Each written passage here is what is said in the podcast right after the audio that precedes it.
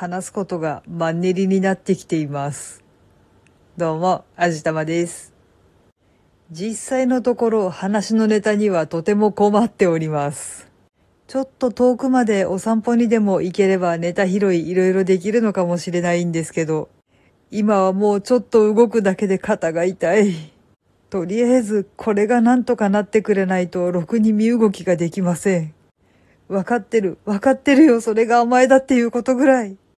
でもね、やっぱり痛いっていうのは結構地味に来るんですよ。ちょっともう実際のところ徒歩圏内で行ってみたいとこたくさんあるんですけど、ダメなんですよ。もう歩く振動だけで泣きそうになるぐらい肩痛いんですよ。多分注射をもう一本ぐらい打ってもらったらだいぶ楽になるんじゃないだろうかと思っているんですけど、その辺は先生の診断次第だな。うーん、とりあえずこのぐらいだったら大丈夫だからちょっと頑張ってみようかとかって言われる予感もするんですけど、とりあえず速やかに痛みをなんとかしないと、やりたいことが全然はかどりません。そうなってくると配信のネタがどんどんなくなってきちゃってこんな困った事態に。いやーもうね、このあたりも含めて全体的に自分が甘いんだっていうことは分かっているんですけど、なかなか思うようにいかないですよね。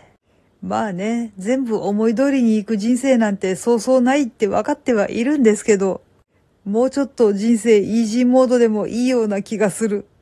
そんなにいいことばっかりある人生っていうのも疲れてしまいそうなので、そんなに賑やかじゃなくてもいいから、ちょっと穏やかに過ごしたいなーって思ってしまいます。とりあえず差し当たってこの痛みがなんとかなってくれさえしたら、